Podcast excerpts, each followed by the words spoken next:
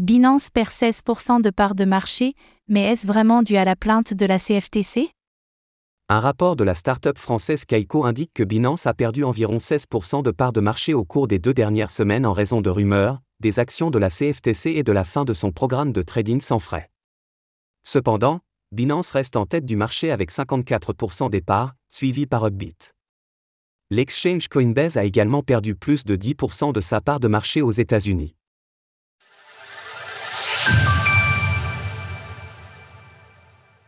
Binance en perte de vitesse.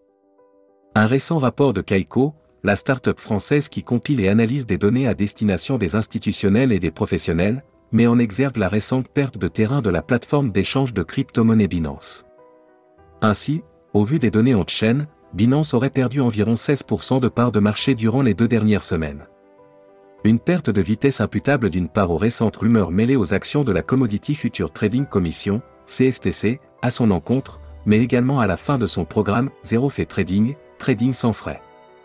Toutefois, comme nous pouvons le voir sur le graphique ci-dessous, Binance affiche toujours une dominance de 54% sur le marché des exchanges crypto, loin devant son principal concurrent Upbit. Une seconde place libérée par l'ancien géant FTX au mois de novembre dernier, alors que la plateforme de Sam Bankman-Fried était alors la seule en mesure de faire de l'ombre à Binance. Le gain de terrain que nous pouvons observer concernant Upbit, un exchange sud-coréen, s'inscrit dans une frénésie située localement chez les traders sud-coréens qui parient activement sur le Ripple, la crypto-monnaie de Ripple, le dénouement du procès visant l'entreprise approchant. Ainsi, cette tendance est également visible sur l'exchange Bitin, lui aussi sud-coréen. 10 dollars de Bitcoin en bonus des 200 dollars de dépôt. Le marché américain particulièrement fragilisé. Le géant Coinbase s'est également retrouvé ébranlé ces derniers temps, principalement en raison de l'avis Wells émis à son encontre par la Security and Exchange Commission, SEC, des États-Unis le mois dernier.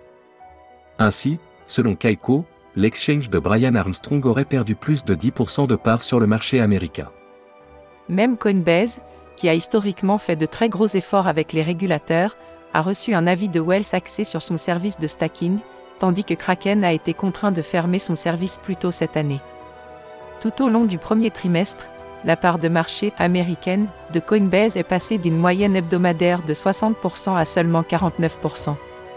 Toutefois, Binance.us, la filiale américaine de Binance, semble sérieusement sortir son épingle du jeu sur cette section de marché, puisque sa pari a été multiplié par 3 depuis le début de cette année.